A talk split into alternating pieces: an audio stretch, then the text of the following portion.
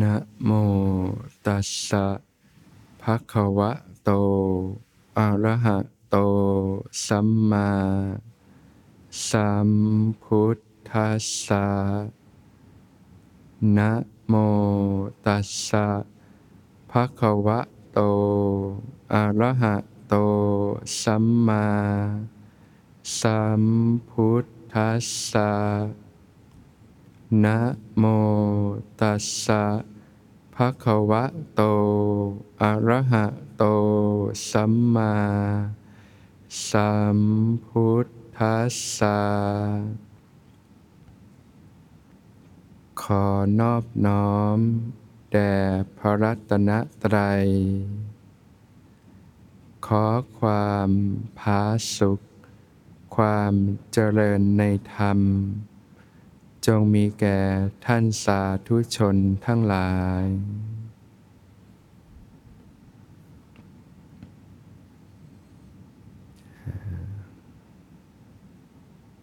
ก็จะได้มาเรียนรู้นะพระสูตรนะที่สำคัญพระสูตรหนึ่งนะที่มีชื่อว่า อานาปานสติสูตร นะก็เป็นพระสูตรที่แสดงถึงการเจริญอนาปานสตินะการอาศัยลมหายใจเนี่ยเป็นอุปกรณ์ของการพัฒนาสตินะไว้ถึง 16 ขั้นตอนนะก็คือตั้งแต่ระดับเบื้องต้น ท่ามกลาง แล้วก็ที่สุดทีเดียวนะก็เป็นพระสูตรที่พระองค์ทรงแสดงไว้บ่อยนะทรงให้ความสำคัญพระสูตรหนึ่งที่สามารถนะเป็นเรือแพที่ใช้ข้ามฝั่งนะจากฝั่งของทุกข์นะนำไปสู่ฝั่งที่หลุดพ้นจากกองทุกข์ทั้งปวงได้นะ ก่อนที่จะฝึกปฏิบัติในด้านของอนาปานสติ 16 ขั้นนั้นเนี่ยก็ควรที่จะมีพื้นฐานนะการศึกษาปฏิบัติธรรมนะมาโดยลำดับลำดานะตั้งแต่การได้มีโอกาสสดับตับฟังพระสัทธรรม จนเกิดศรัทธานะ ในการตัดสรู้ของพระสัมมาสัมพุทธเจ้านะเกิดความเลื่อมใสในพระรัตนตรัยนะเมื่อเกิดศรัทธาก็ เกิดโยนิโสมนสิการ รู้จักพิจารณาโดยแยบคายนะเรียกว่าเริ่มคิดถูกคิดเป็นนั่นเองนะ เมื่อเริ่มเกิดโยนิโสมนสิการรู้จักการพิจารณาโดยแยบคายนะก็เริ่มเกิดนะปัญญานะความรู้ความเข้าใจที่ถูกต้องนะเกิดสัมมาทิฏฐิขึ้นมา เมื่อเกิดสัมมาทิฏฐิ ความรู้ความเข้าใจที่ถูกต้องนะก็เกิดสัมมาสังกัปปะการดำริที่ถูกต้องนะ เมื่อเกิดดำริได้ถูกต้องนะก็ลงมือปฏิบัติได้ถูกต้องนะเกิดสัมมาวาจาการพูดที่ถูกต้อง เกิดสัมมากัมมันตะการกระทำที่ถูกต้อง เกิดสัมมาอาชีวะการประกอบอาชีพที่ถูกต้องนะก็อยู่ในส่วนของศีลนะเริ่มมีกรอบวิถีในการดำเนินในการใช้ชีวิตนะ ก็เรียกว่า เริ่มมีการฝึกหัดขัดเกลาในระดับของกายภาพนะตั้งแต่รู้จักคิดถูกคิดเป็น มีความเห็นความเข้าใจที่ถูกต้อง การดำริที่ถูก แล้วก็ฝึกหัดตั้งแต่ระดับกายภาพนะเป็นผู้ที่เริ่มมีศีลธรรม มีคุณธรรม จริยธรรมต่างๆนะ คิดดีพูดดีทำดีนะก็เริ่มมีกายที่สุจริต วาจาที่สุจริตนะแล้วก็ใจที่สุจริตนะเรียกว่ากุศลกรรมบทสิบแล้วนะเริ่มนะละอกุศลต่างๆนะละความคิดที่ไม่ดี ละคำพูดที่ไม่ดี ละการกระทำที่ไม่ดีนะ กลายเป็นคิดดีพูดดีทำดีนะเริ่มมีพื้นฐานจิตใจที่ดีงามนะมีจิตที่เป็นกุศลนะเมื่อเริ่มมีพื้นฐานที่ดีก็นะศึกษาต่อไปก็เริ่มเข้าสู่การฝึกปฏิบัตินะในระดับของสติปัฏฐานสี่นะหนึ่งในนั้นก็คือการเจริญอานาปานสตินั่นเองนะ เรียกว่าเริ่มมีพื้นฐานกายภาพ การใช้ชีวิตที่ถูกต้องก็เริ่มจากหยาบก็เข้าสู่สิ่งที่จะละเอียดขึ้นปานีตขึ้นนะในระดับที่จะนำไปสู่สภาวะธรรมภายในนั่นเองนะเพราะฉะนั้นการฝึกปฏิบัตินี้ต้องมีรากฐานนะเมื่อเราจะสร้างตึกสร้างอาคารเนี่ยต้องมีรากฐานลงเสาเข็มงานฐานรากก่อน นะจึงจะพัฒนาขึ้นต่อไปได้นะเมื่อเราได้ศึกษาพื้นฐานรากฐานกันมาพอสมควรนะก็จะได้เป็นโอกาสศึกษานะในระดับที่จะพัฒนาเข้าสู่สภาวะธรรมต่อไปนะอานาปานสติ 16 ขั้นนะ พระพุทธองค์ได้ตัดไว้ว่า ดูก่อนพิสุทั้งหลาย แม้เราเองก็เหมือนกัน ในการก่อนแต่การตัดสรู้ ยังไม่ได้ตัดสรู้ ยังเป็นโพธิสัตว์อยู่ ย่อมอยู่ด้วยวิหารธรรมคือ อานาปานสติสมาธิ นี้เป็นส่วนมาก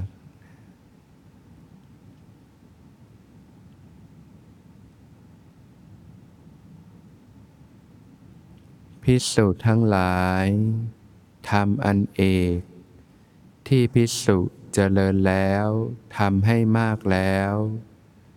มีผลมาก มีอานิสงส์มากทำอันเอกคืออะไร คืออานาปานสติ อานาปานสติ ที่พิสุเจริญอย่างไรทำให้มากแล้วอย่างไร จึงมีผลมากมีอานิสงส์มาก คือพิสุในธรรมวินัยนี้ ไปสู่ป่าก็ดี ไปสู่โคนไม้ก็ดี ไปสู่เรือนว่างก็ดี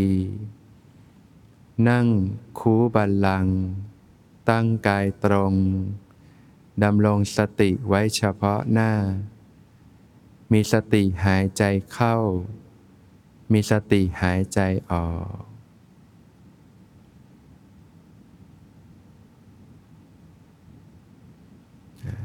อานาปานสตินะตั้งแต่ข้อ 1 ถึง 4 ก็เป็นการกำหนดรู้ภายในกายนะเรียกว่ากายานุปัสสนาสติปัฏฐาน เมื่อหายใจออกยาวก็รู้สึกตัวทั่วถึง ว่าหายใจออกยาว เมื่อหายใจเข้ายาว ก็รู้สึกตัวทั่วถึง ว่าหายใจเข้ายาว เมื่อหายใจออกสั้น ก็รู้สึกตัวทั่วถึง ว่าหายใจออกสั้น เมื่อหายใจเข้าสั้น ก็รู้สึกตัวทั่วถึง ว่าหายใจเข้าสั้น ย่อมทำในบทศึกษาว่า เป็นผู้รู้พร้อมเฉพาะซึ่งกายทั้งปวง จากหายใจออก ย่อมทำในบทศึกษาว่า เป็นผู้รู้พร้อมเฉพาะซึ่งกายทั้งปวง หายใจเข้า ย่อมทำในบทศึกษาว่า เป็นผู้ทำกายสังขารให้ระงงับ อยู่หายใจออก ย่อมทำในบทศึกษาว่า เป็นผู้ทำกายสังขารให้ระงงับอยู่จากหายใจเข้านะการศึกษาก็คือการฝึกหัดนั่นเองนะเป็นภาคปฏิบัตินะเรียนรู้เข้าใจแล้วก็ลงมือปฏิบัติ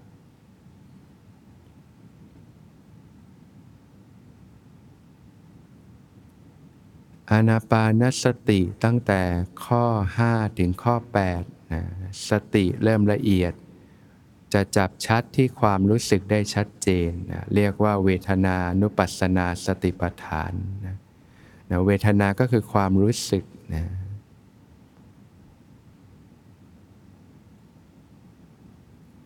ย่อมทำในบทศึกษาว่าเป็นผู้รู้พร้อมเฉพาะซึ่งปีติจากหายใจออก ย่อมทำในบทศึกษาว่า เป็นผู้รู้พร้อมเฉพาะซึ่งปีติจากหายใจเข้า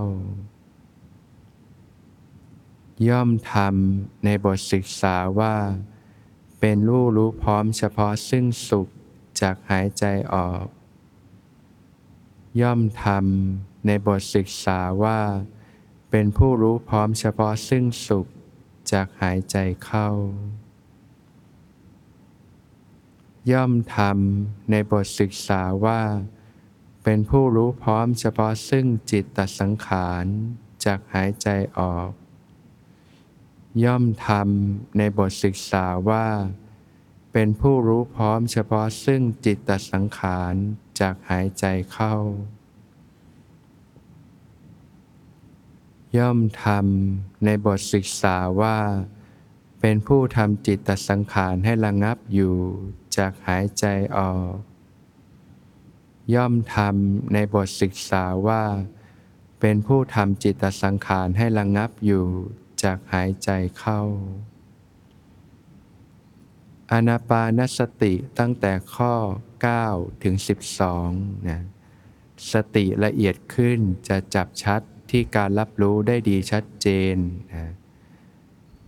เรียกว่าจิตตานุปัสสนาสติปัฏฐานนะก็เป็นเรื่องของการพิจารณาจิตในจิตนะย่อมทำในบทศึกษาว่า เป็นผู้รู้พร้อมเฉพาะซึ่งจิตจากหายใจออก ย่อมทำในบทศึกษาว่า เป็นผู้รู้พร้อมเฉพาะซึ่งจิต จากหายใจเข้า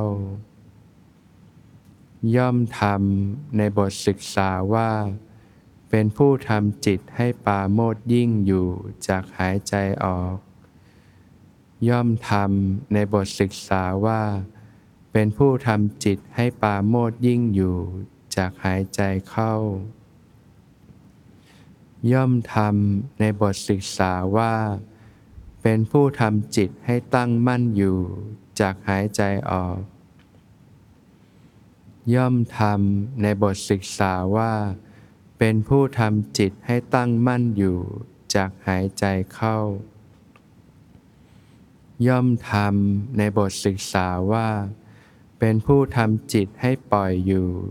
จากหายใจออก ย่อมทำในบทศึกษาว่า เป็นผู้ทำจิตให้ปล่อยอยู่ จากหายใจเข้า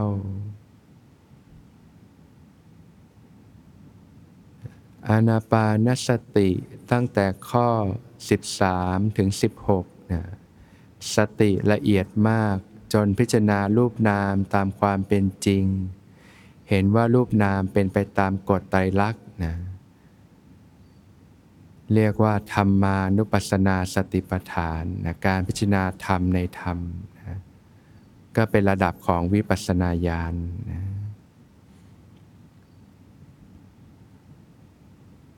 ย่อมทำในบทศึกษาว่า เป็นผู้ตามเห็นซึ่งความไม่เที่ยงอยู่เป็นประจ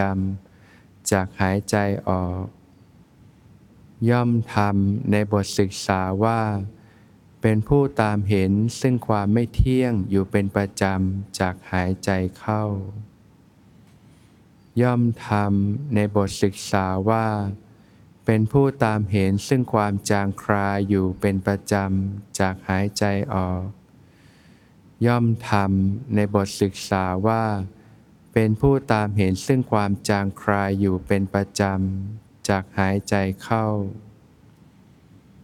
ย่อมทำในบทศึกษาว่า เป็นผู้ตามเห็นซึ่งความดับไม่เหลืออยู่เป็นประจำ จากหายใจออก ย่อมทำในบทศึกษาว่า เป็นผู้ตามเห็นซึ่งความดับไม่เหลืออยู่เป็นประจำจากหายใจเข้า ย่อมทำในบทศึกษาว่า เป็นผู้ตามเห็นซึ่งความสลัดคืนอยู่เป็นประจำจากหายใจออก ย่อมทำในบทศึกษาว่า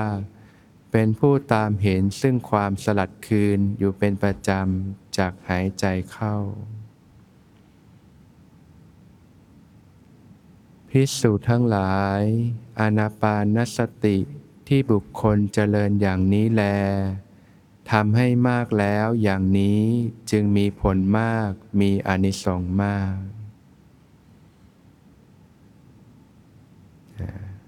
ทีนี้ก็มาดูการฝึก ปฏิบัตินะในการฝึกปฏิบัติเนี่ยก็เริ่มต้นด้วยความผ่อนคลายสบายๆนะนะนั่งสบายๆนะตั้งกายตรงดำรงสติมั่นนะรู้ธรรมเฉพาะหน้านะนะมีสติหายใจเข้า มีสติหายใจออก เมื่อหายใจออกยาวก็รู้นะเมื่อหายใจเข้ายาวก็รู้ เมื่อหายใจออกสั้นก็รู้ เมื่อหายใจเข้าสั้นก็รู้นะก็สังเกตลมหายใจเป็นหลักนะลมหายใจก็เป็นสิ่งที่อยู่กับตัวอยู่แล้ว อุปกรณ์การฝึกนะก็หาที่อันสัปปยะเนี่ยแล้วก็สังเกตรู้ลมหายใจเข้าออกไปเรื่อยๆนะเป็นอุปกรณ์ของการเจริญสตินะนะ หายใจเข้ารู้ หายใจออกรู้นะรู้สึกถึงลมหายใจเข้าออกไปเรื่อย ๆ สบายๆก็ฝึกด้วยความผ่อนคลายสบายๆนะฝึกใหม่ๆก็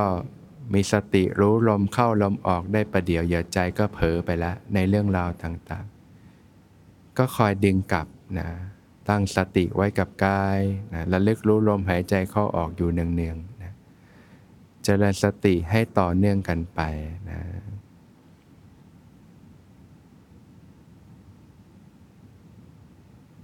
เมื่อฝึกไปต่อเนื่องเป็นประจำสม่ำเสมอเนี่ยนะสติเริ่มมีกำลังขึ้นเนี่ยนะก็เริ่มรับรู้การหายใจได้มากขึ้นมากขึ้นเรื่อยๆนะสติก็เริ่มรับรู้ได้กว้างขึ้นกว้างขึ้นเรื่อยๆนะจนรู้สึกขึ้นมาได้ทั้งตัวเลยนะเรียกว่าพัฒนาสติจนเต็มฐานนะรู้กายทั้งปวงหายใจออก รู้กายทั้งปวงหายใจเข้าแต่ละคนก็ใช้เวลาพัฒนาแตกต่างกันไป ถ้าเราเตรียมพื้นฐานมายังไม่ดีเนี่ยยังมีความคิดฟุ้งซ่านยังมีจิตที่เป็นอกุศลเยอะอยู่เนี่ยก็ใช้เวลานานนะจะตั้งสติขึ้นมาได้ แต่ถ้าเราขัดเกลาในส่วนกายภาพมาได้ดีระดับหนึ่งแล้วนะชำระความคิดที่ไม่ดีต่างๆออกไปมากแล้ว กลายเป็นพื้นฐานจิตใจที่ดีงามและความคิดดีคำพูดดีการกระทำดี เป็นพื้นฐานจิตใจที่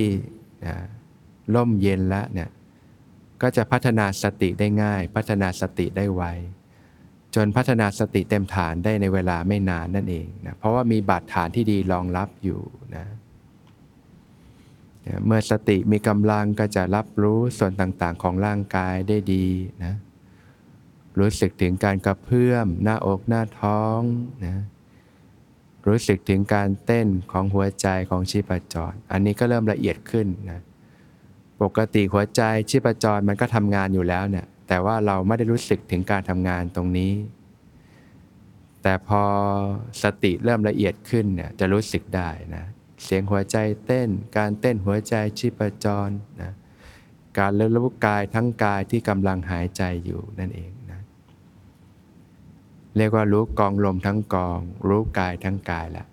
ใหม่ๆ เราจะได้รู้ได้เป็นส่วนๆนะเช่นลมหายใจที่ไปจมูกบ้าง ที่การกระเพื่อมบ้าง แต่พอสติเริ่มเต็มฐานเนี่ยรู้สึกขึ้นมาได้ทั้งตัวเลยนะ เพราะฉะนั้นเบื้องต้นจุดเริ่มต้นการฝึกอาจจะแตกต่างกันไปเนาะบางท่านก็อาจจะสังเกตลมที่ปลายจมูกก่อน บางท่านก็ตามลม บางท่านก็สังเกตที่ท้องที่การกระเพื่อมบ้าง หรือใช้อุปกรณ์ต่างๆ มาเสริมบ้างนะแต่เมื่อฝึกไปจนสติมีกำลังก็เหมือนกัน คือพัฒนาสติได้เต็มฐาน รู้สึกขึ้นมาได้ทั้งตัวนั่นเองนะพอเริ่มรู้สึกทั้งตัวเนี่ยจะรู้สึกเหมือนร่างกายหายใจแล้วนะเราจะไม่ได้เข้าไปจดจ่อที่ลมหายใจ แต่จะรู้สึกถึงการหายใจได้นั่นเองรู้สึกว่าร่างกายหายใจอยู่ เป็นให้รู้สึกถึงระบบการทำงานของร่างกายนั่นเอง หนึ่งในนั้นก็คือระบบการหายใจนั่นเองนะเพราะร่างกายต้องใช้การหายใจ เมื่อฝึกฝึกไปเนี่ยพัฒนาสติเต็มฐานได้ดีเนี่ยใจก็นิ่งขึ้นสงบขึ้นเนี่ยนะกายสังขารก็ระงับลงไป ในที่นี้ก็คือลมหายใจจะเบาลงไปเรื่อยๆ จนเหมือนลมมันหายไปนะลมหยาบเนี่ยมันจะเบาลงไปนะเพราะฉะนั้นถ้าเราฝึกปฏิบัติมาทางด้านอนาปานเป็นหลักเนี่ย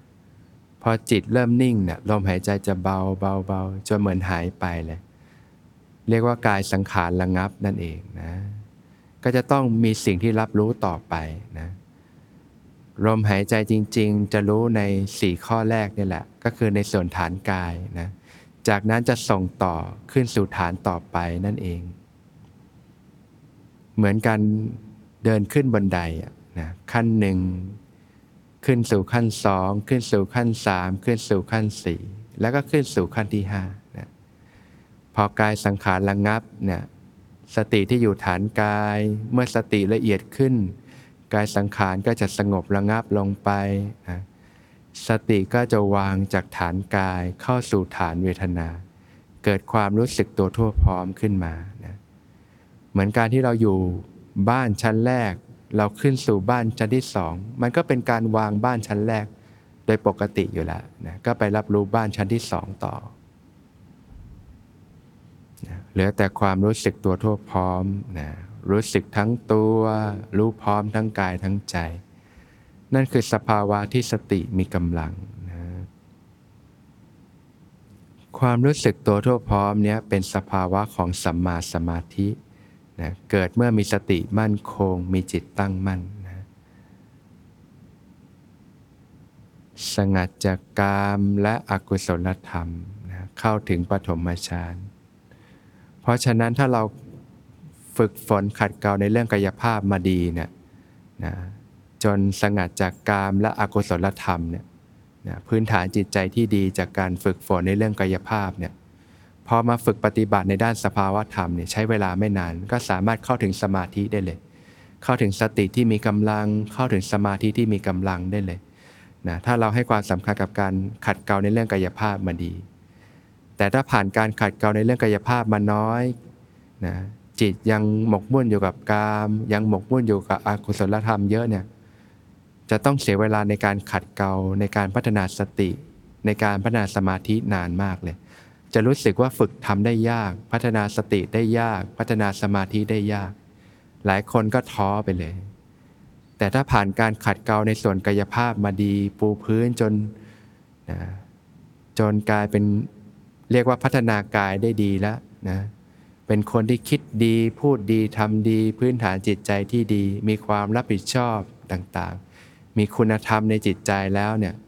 เป็นจิตที่มีเมตตา เป็นจิตที่เริ่มกว้างขวางออกเนี่ยพอมาพัฒนาสติพัฒนาสมาธิเนี่ยไม่นานก็พัฒนาได้ไวเลย เพราะว่าพื้นฐานจิตใจมีความพร้อมแล้วนั่นเองนะก็เป็นสภาวะของฌานที่หนึ่งนะนะรู้ตัวทั่วพร้อมเนี่ยสงัดจากกามและอกุศลธรรมนะ อานาปานสติข้อที่1นถึงสนะจัดเข้าในหมวดกายานุปัสสนาสติปัฏฐานนะก็คือตามเห็นนะ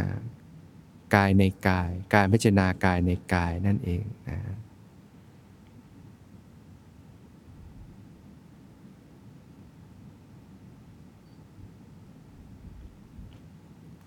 เมื่ออยู่กับความรู้สึกตัวทั่วพร้อมไปเรื่อยๆนะ ก็จะยังเข้าสู่สภาวะธรรมขึ้นไปนะจะเข้าสู่ขั้นที่ 5 รู้ปีตินะอาการของปีติก็จะมีอาการต่างๆนะอยู่ 5 ระดับด้วยกันนะนะอันแรกก็คือรู้สึกขนลุกทั้งตัว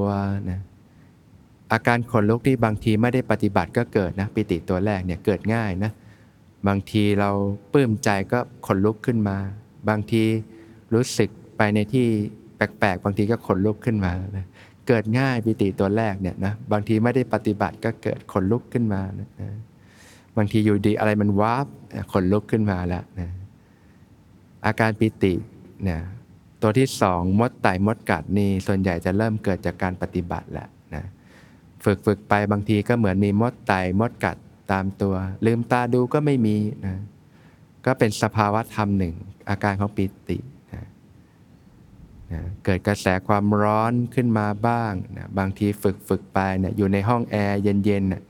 แต่ภายในมันก็มีความร้อนขึ้นมานะก็เป็นสภาวะของปิตินะบางทีก็เกิดความเย็นขึ้นมานะฝึกฝึกไปบางทีก็รู้สึกตัวแข็งเป็นหินทั้งตัวเลยนะบางทีฝึกใหม่ๆนี่ตัวแข็งปุ๊บขยับตัวไม่ได้ก็มีนะ ก็ให้สังเกตใจก็มีความนิ่ง มีความรู้สึกตัวทั่วพร้อมอยู่ ก็เป็นอาการสภาวะต่างๆ ที่เกิดขึ้น ก็รับรู้สภาวะธรรมต่างๆ ที่ปรากฏนะรู้ปีตินะหายใจออก รู้ปีติหายใจเข้า ระดับนี้จริง ๆ แล้วลมหายใจมันเบาลงไปมากแล้วสภาวะที่เด่นก็คืออาการของปีติต่างๆ นั่นเองนะซึ่งมีได้หลายสภาวะธรรมนะ หลักๆกก็คือรับรู้สภาวะธรรมที่ปรากฏนั่นเองนะนะบางทีก็เกิดอาการตัวใหญ่พองกว้างออกไปบ้างนะมันเป็นความรู้สึกนะ บางทีก็เหมือนมันตัวมันเล็กหดลงไปข้างในบ้าง เหมือนกายมันเป็นถ้ำนะข้างในก็โพงเล็กเข้าไปนะเป็นความรู้สึกข้างในนะบางทีก็ตัวก็โยกโค้งไปมานะเหมือนเรานั่งอยู่บนเรือแล้วมัน โค้งไปโค้งมาต่างๆ บ้าง ก็รับรู้อาการรับรู้สภาวะธรรมที่ปรากฏนะ บางทีก็รู้สึกเหมือนตัวมันลอย ความรู้สึกมันลอยขึ้นไปนะก็ไม่ต้องตกอกตกใจนะก็รับรู้สภาวะที่ปรากฏนะนะปิติที่ตัวที่จะเป็นสมาธิจริง ๆ ก็คือมันซาบซ่านทั้งตัวเลยนะมันจะรู้สึกแผ่ซ่านทั่วกายเลยนะเป็นพรณาปิติ อันนี้เป็นปิติที่ ระดับสมาธิจริง ๆ นะนะปิติตัวสุดท้ายในระดับตัวที่ 5 นั่นเองนะพรณาปิตินะนะซับซ่านเอิบอาบทั่วทั้งตัว จะให้รู้สึกถึงความอิ่มเอมใจ รู้สึกถึงความเพลินสบายนะปีติจะให้ความรู้สึกอิ่มเอิมใจ รู้สึกเพลินสบายนะเป็นสภาวะระดับฌานที่สองนะวิตกวิจารก็ระงับไปนะปีติเป็นลักษณะเด่น ซาบซ่านเอิบอาบทั่วทั้งตัวนะแผ่ซ่านทั่วกายนะชุ่มไปด้วยปีติและสุขนะเอิบอาบซาบซ่านทั่วทั้งตัวนะ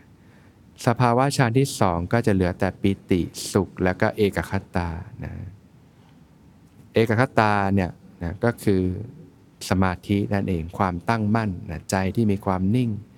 แล้วก็มีปิติสุขประกอบอยู่ด้วยกันนะ ก็ให้อยู่กับสภาวะธรรมที่เข้าถึงเนี่ยไปเรื่อยๆสบายๆนะ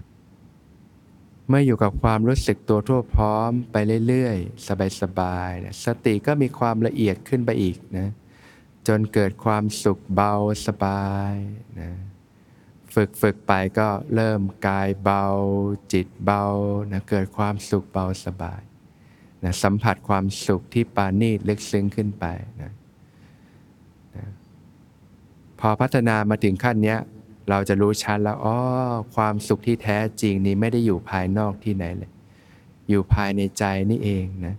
เป็นความสุขที่ไม่ต้องไปอิงอาศัยวัตถุสิ่งของภายนอกเลยนะจะทำให้เราเกิดปัญญามากทีเดียว รู้อะไรเป็นอะไร เข้าใจล้วอ๋อจากการที่ฝึกขัดเกลากิเลสเบาบางลงไปนะจิตใจเริ่มเป็นอิสระจากสิ่งต่างๆ ภายนอก หลุดจากความห่วง ความกังวล ความเครียดความกดดันต่างๆ จิตใจคลายออกเป็นอิสระเนี่ยก็เบาสบาย ใจก็มีความสุข มีความชุ่มเย็น สัมผัสความสุขที่ลึกซึ้งนะ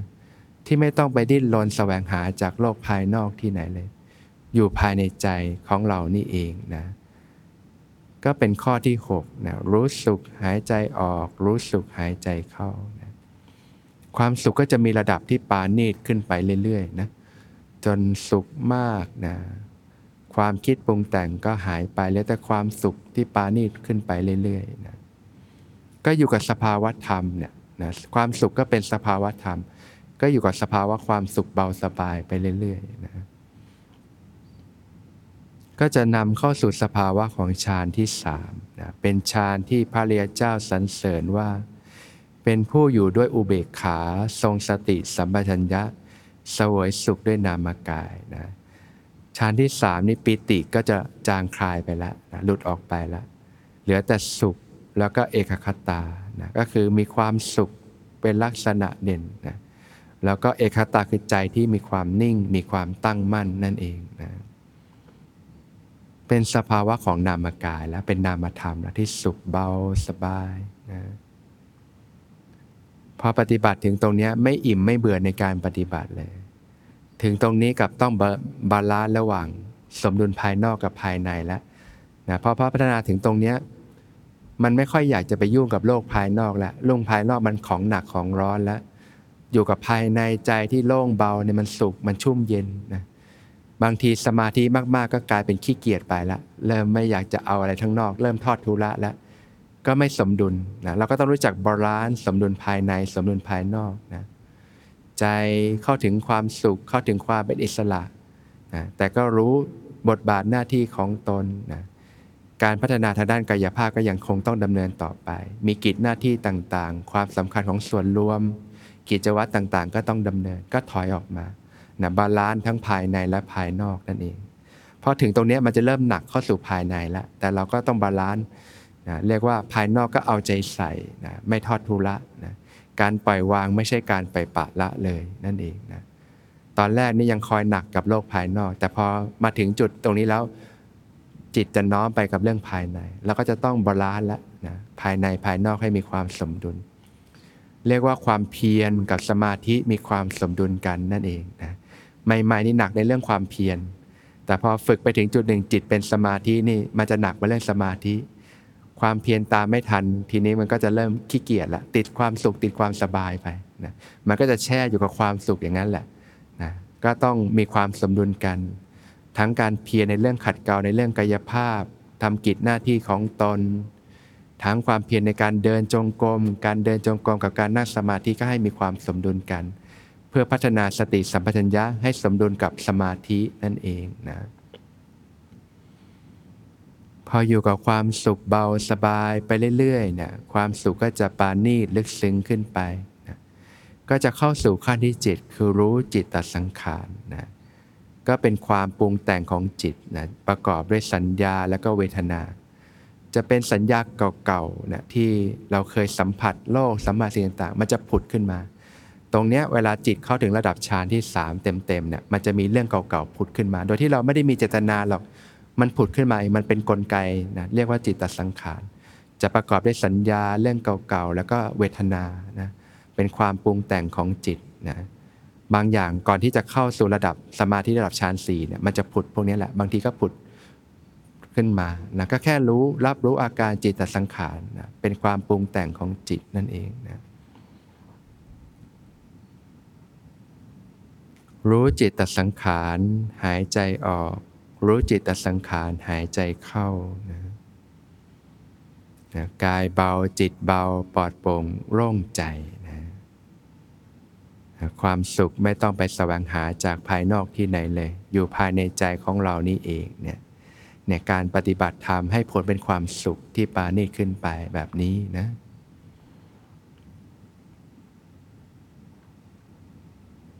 เมื่ออยู่กับความสุขเบาสบายไปเรื่อยๆเนี่ยสติก็จะละเอียดขึ้น ความสุขก็จะค่อยๆ จางคลายไป อาการปรุงแต่งของจิตก็จะหายไปละนะ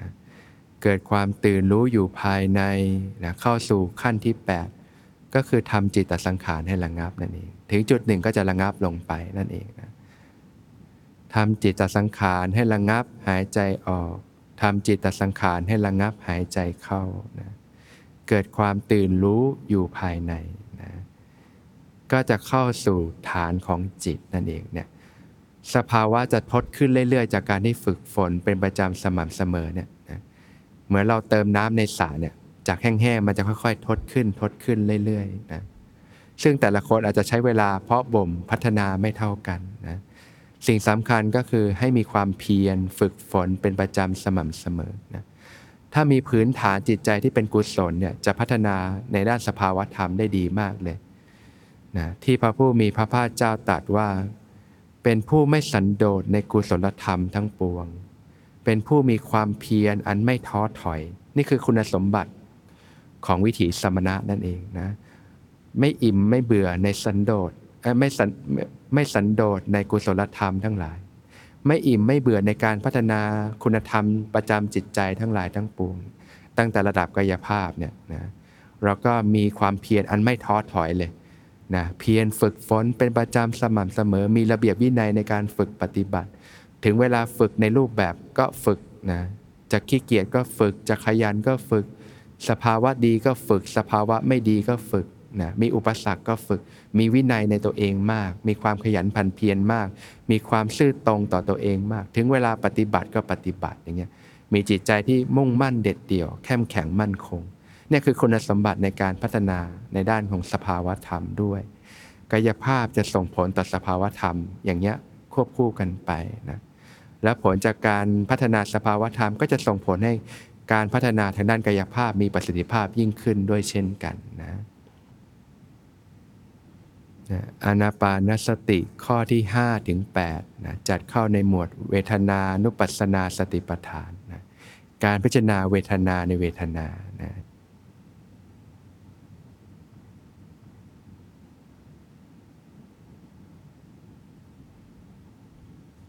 เมื่อสติละเอียดขึ้น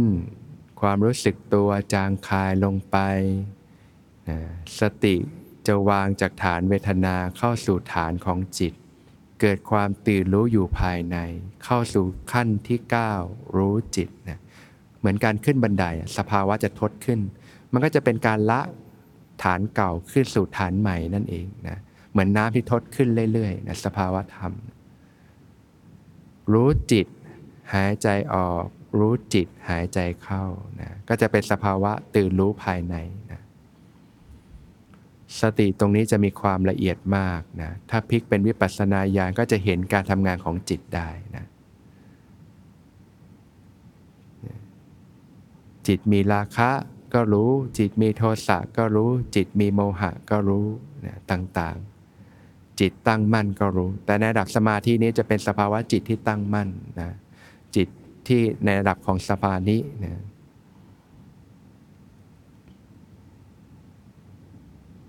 เมื่ออยู่กับความตื่นรู้ไปเรื่อยๆ สติจะละเอียดขึ้น จิตใจผ่องใสเบิกบานอยู่ภายในนะ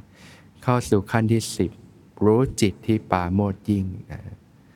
นะเบิกบานภายในผ่องใสอยู่นะรู้จิตที่ปาโมดยิ่ง หายใจออก รู้จิตที่ปาโมดยิ่ง หายใจเข้านะล่าเริงผ่องใสอยู่ภายใน รู้จิตที่ปาโมดยิ่งก็จะมีความล่าเริงผ่องใสมากนะเป็นสภาวะธรรมที่เข้าถึงได้นะจากการประพฤติปฏิบัติ ฝึกฝนเป็นประจำสม่ำเสมอนะเมื่อสติละเอียดขึ้นนะเกิดความเฉยตั้งมั่น สงบสงัด นิ่งรู้อยู่ภายในนะเข้าสู่ขั้นที่ 11 รู้จิตที่ตั้งมั่นนะนะ รู้จิตที่ตั้งมั่นหายใจออก รู้จิตที่ตั้งมั่นหายใจเข้า ก็จะเป็นสภาวะที่เข้าถึงอุเบกขานั่นเองนะอุเบกขาเนี่ยจะเป็นคุณสมบัตินะที่มีความนิ่งเฉยตั้งมั่นอยู่นะมีความสงบสงัดอยู่นะอุเบกขาเนี่ยจะทำให้สติมีความบริสุทธิ์มากนะ รู้จิตที่ตั้งมั่นคือสภาวะของฌานที่สี่นั่นเองนะเป็นสภาวะฌานที่สี่ละสุขละทุกข์เหลือแต่สติเป็นธรรมชาติที่บริสุทธิ์ เพราะอุเบกขาแล้วแลอยู่นะเมื่อเข้าถึงอุเบกขาเนี่ยสติจะมีความบริสุทธิ์มากเลยนะกับเอกคตาคือความตั้งมั่นของจิตนะจิตใจจะมีความหนักแน่นมั่นคงเหมือนภูผานั่นแหละตั้งมั่นไม่หวั่นไหวนะ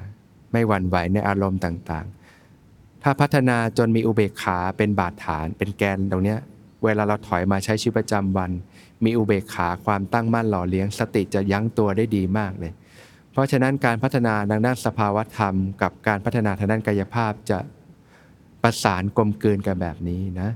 การที่เราขัดเกลาพัฒนากายภาพได้ดีก็ส่งผลให้สภาวะถูกต้องดีงาม พัฒนาสภาวะที่ลึกซึ้งขึ้นไป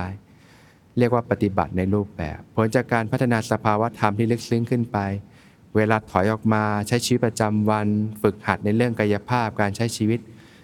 ก็จะทำให้เราเนี่ยมีแบ็กมีสิ่งที่เราเลี้ยงภายในที่ดีนี่ยจะทำให้เราใช้ชีวิตได้มีประสิทธิภาพขึ้น ใจนิ่งขึ้นมีความสุขขึ้นนะปัญญาสติปัญญามีความเฉียบคมขึ้นในการใช้ชีวิต เพราะฉะนั้นการพัฒนาทางด้านกายภาพกับสภาวธรรมจะควบคู่กันไปแบบนี้เหมือนขาทั้งสองข้างที่เราใช้ในการก้าวเดินบนเส้นทางที่ถูกต้องนั่นเอง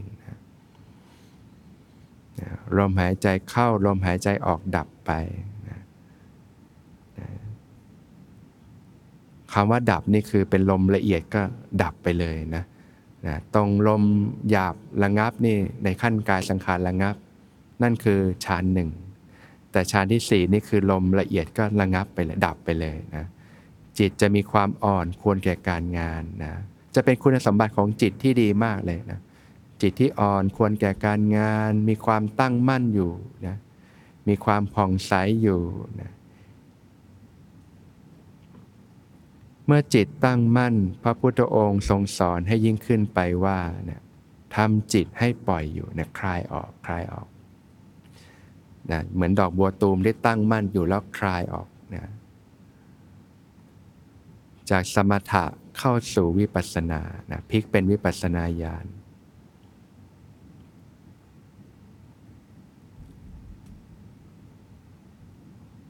รู้ตื่นเบิกบาน การรับรู้ที่กว้างออกคลายออกนะ ขายการรับรู้ของสติก็จะกว้างออกไปนะ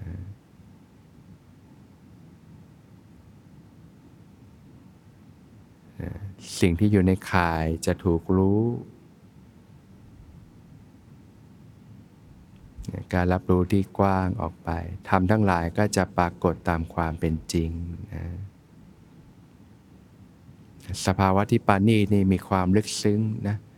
เป็นวาสนาปฏิบัติพอเข้าถึงแล้วมันเป็นวาสนาเป็นโอกาสที่เราได้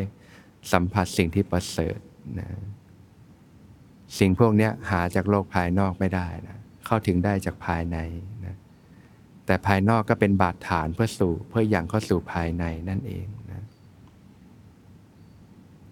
ข้อที่ 12ทำจิตให้ปล่อยอยู่หายใจเข้าทำจิตให้ปล่อยอยู่หายใจออกนะ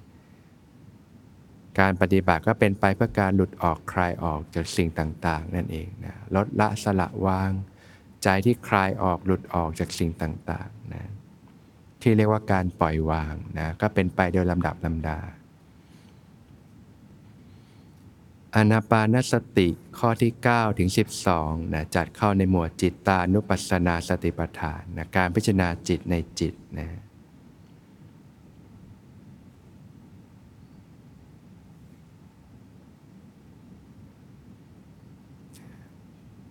ทำทั้งหลายจะปรากฏตามความเป็นจริงนะเกิดการแยกธาตุแยกขันธ์เกิดการรู้เห็นตามความเป็นจริงนะนะ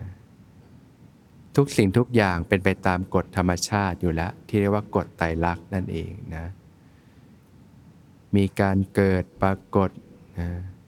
มีการเสื่อมปรากฏ เมื่อตั้งอยู่ก็เปลี่ยนแปลงไปอย่างอื่นนะ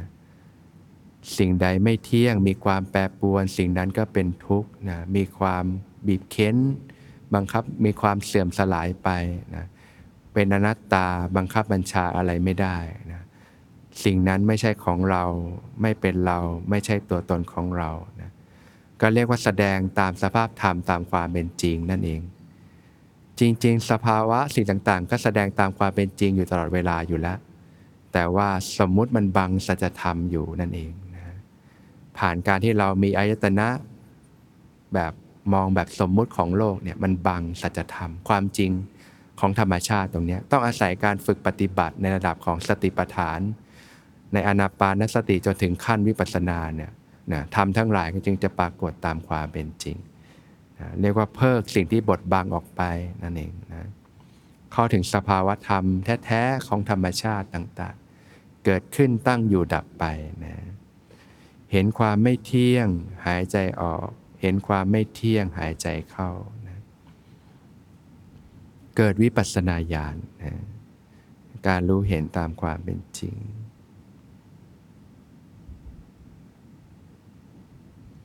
เมื่อเห็นตามความเป็นจริงอยู่เนืองๆนะนะความเสื่อมสลายไปของรูปนามของขันห้าของสรรพสิ่งนะ นะย่อมเกิดความเบื่อหน่ายจากสิ่งที่ยึดที่หลงอยู่นะที่เราหลงยึดมั่นถือมั่นกับสิ่งต่างๆ เพราะว่ามันติดอยู่กับโลกสมมุติเท่านั้นเองนะเมื่อทุกอย่างเห็นตามความเป็นจริง มันมีแต่ความเสื่อมสลายไป ความเสื่อมสลายไปนะจึงเกิดความเบื่อหน่าย เกิดความจางคลายจากสิ่งต่างๆนะก็จะเข้าสู่ขั้นที่สี่เห็นความจางคลายออกนะ รูป เวทนา สัญญา สังขารวิญญาณเนี่ยเกิดขึ้นตั้งอยู่ดับไป ทุกสรรพสิ่งก็เป็นเช่นนั้นเองนะเห็นความจางคลายหายใจออก เห็นความจางคลายหายใจเข้านะการปฏิบัติเนี่ยมันก็วัดกันตรงนี้ใจที่คลายออกหลุดออกจากสิ่งต่าง ๆ นั่นเองนะตั้งแต่ระดับสภาวะธรรมเข้าถึงวิปัสสนาญาณแล้วใจคลายออกภายใน จนส่งผลถึงระดับเวลาเราใช้ชีวิตอยู่ในโลกภายนอก รู้จักการพิจารณาธรรมต่างๆ ใจก็เริ่มคลายออก แม้กระทั่งเวลาใช้ชีวิตภายนอก มองไปในสิ่งที่สมมุติแต่ใจก็คลายออกได้ เพียงแค่รู้แค่รู้สึกได้นะก็เกิดความจางคลายทั้งภายนอกทั้งภายในต่างๆ การปฏิบัติจะเป็นไปเพื่อความเบื่อหน่าย เพื่อความจางคลายจากสิ่งที่ยึดที่หลงอยู่นั่นเองนะน้อมไปเพื่อการปล่อยวาง น้อมไปเพื่อการสลัดคืนนะ การปฏิบัติทำแท้ๆจะเป็นแบบเนี้ยนะเป็นไปเพื่อความเบื่อหน่ายเพื่อความจางคลาย เมื่อเห็นตามความเป็นจริง ย่อมเบื่อหน่ายจางคลายจากสิ่งต่างๆ จิตย่อมหลุดพ้นจากความยึดมั่นถือมั่นนะเข้าสู่ขั้นที่ 15 เห็นความดับนะเห็นความดับหายใจออก เห็นความดับหายใจเข้า สภาวะธรรมนี้เป็นสภาวะระดับโลกุตละแล้วนะก็คืออวิชามันดับลงนั่นเองนะที่เรียกว่านิโรธะนะเป็นสภาวะระดับโลกุตละธรรมนะเป็นวิปัสสนาญาณระดับโลกุตละธรรม วิปัสสนาญาณมีระดับโลกิยธรรม แล้วก็ระดับโลกุตละธรรมนะขั้นนี้เป็นขั้นระดับโลกุตละอวิชชาดับลงนะคืนสู่ความบริสุทธิ์ของธรรมชาตินะ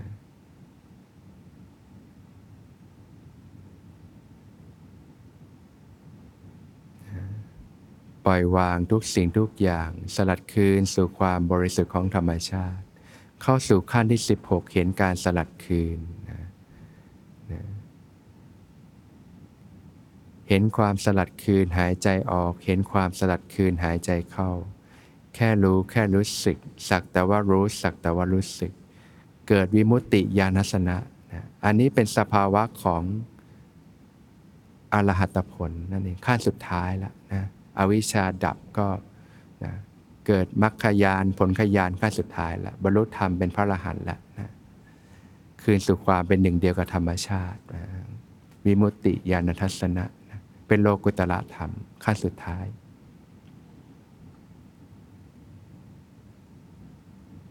เพราะจิตหลุดพ้น จิตจึงดำรงอยู่ เพราะดำรงอยู่จึงยินดีพร้อม ราะยินดีพร้อมจึงไม่สะดุ้ง เมื่อไม่สะดุ้งย่อมดับรอบเฉพาะตนเท่านั้น พิสุนั้นย่อมรู้ชัดว่าชาติสิ้นแล้วพรหมจรรย์อยู่จบแล้ว กิจที่ควรทำทำเสร็จแล้ว กิจอื่นเพื่อความเป็นอย่างนี้มีได้มีนะก็จบกิจกันนะเพราะฉะนั้นกว่าจะมาถึงขั้นที่ 15ขั้นที่ 16เนี่ยก็ต้องผ่านการฝึกกันมากเลยาะบ่มจนอินทรีย์แก่กล้ายานแก่รอบสุกงอม จึงจะข้ามขึ้นสู่วิปัสสนาระดับโลกุตละข้อที่ 15 อวิชชาดับลง และข้อที่ 16 คืนสู่ความบริสุทธิ์ของธรรมชาติ เห็นการสลัดคืนนะ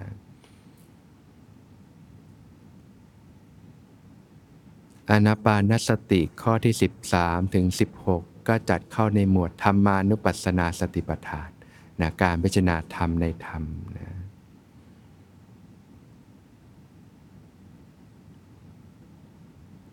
ดูก่อนพิสูจทั้งหลาย อานาปานสติ อันพิสูจเจริญแล้วทำให้มากแล้ว ย่อมมีผลมาก มีอนิสงส์มาก พิสูจที่เจริญอานาปานสติแล้วทำให้มากแล้ว ย่อมบำเพ็ญสติปัฏฐานสี่ให้บริบูรณ์ได้ พิสูจที่เจริญสติปัฏฐานสี่แล้วทำให้มากแล้ว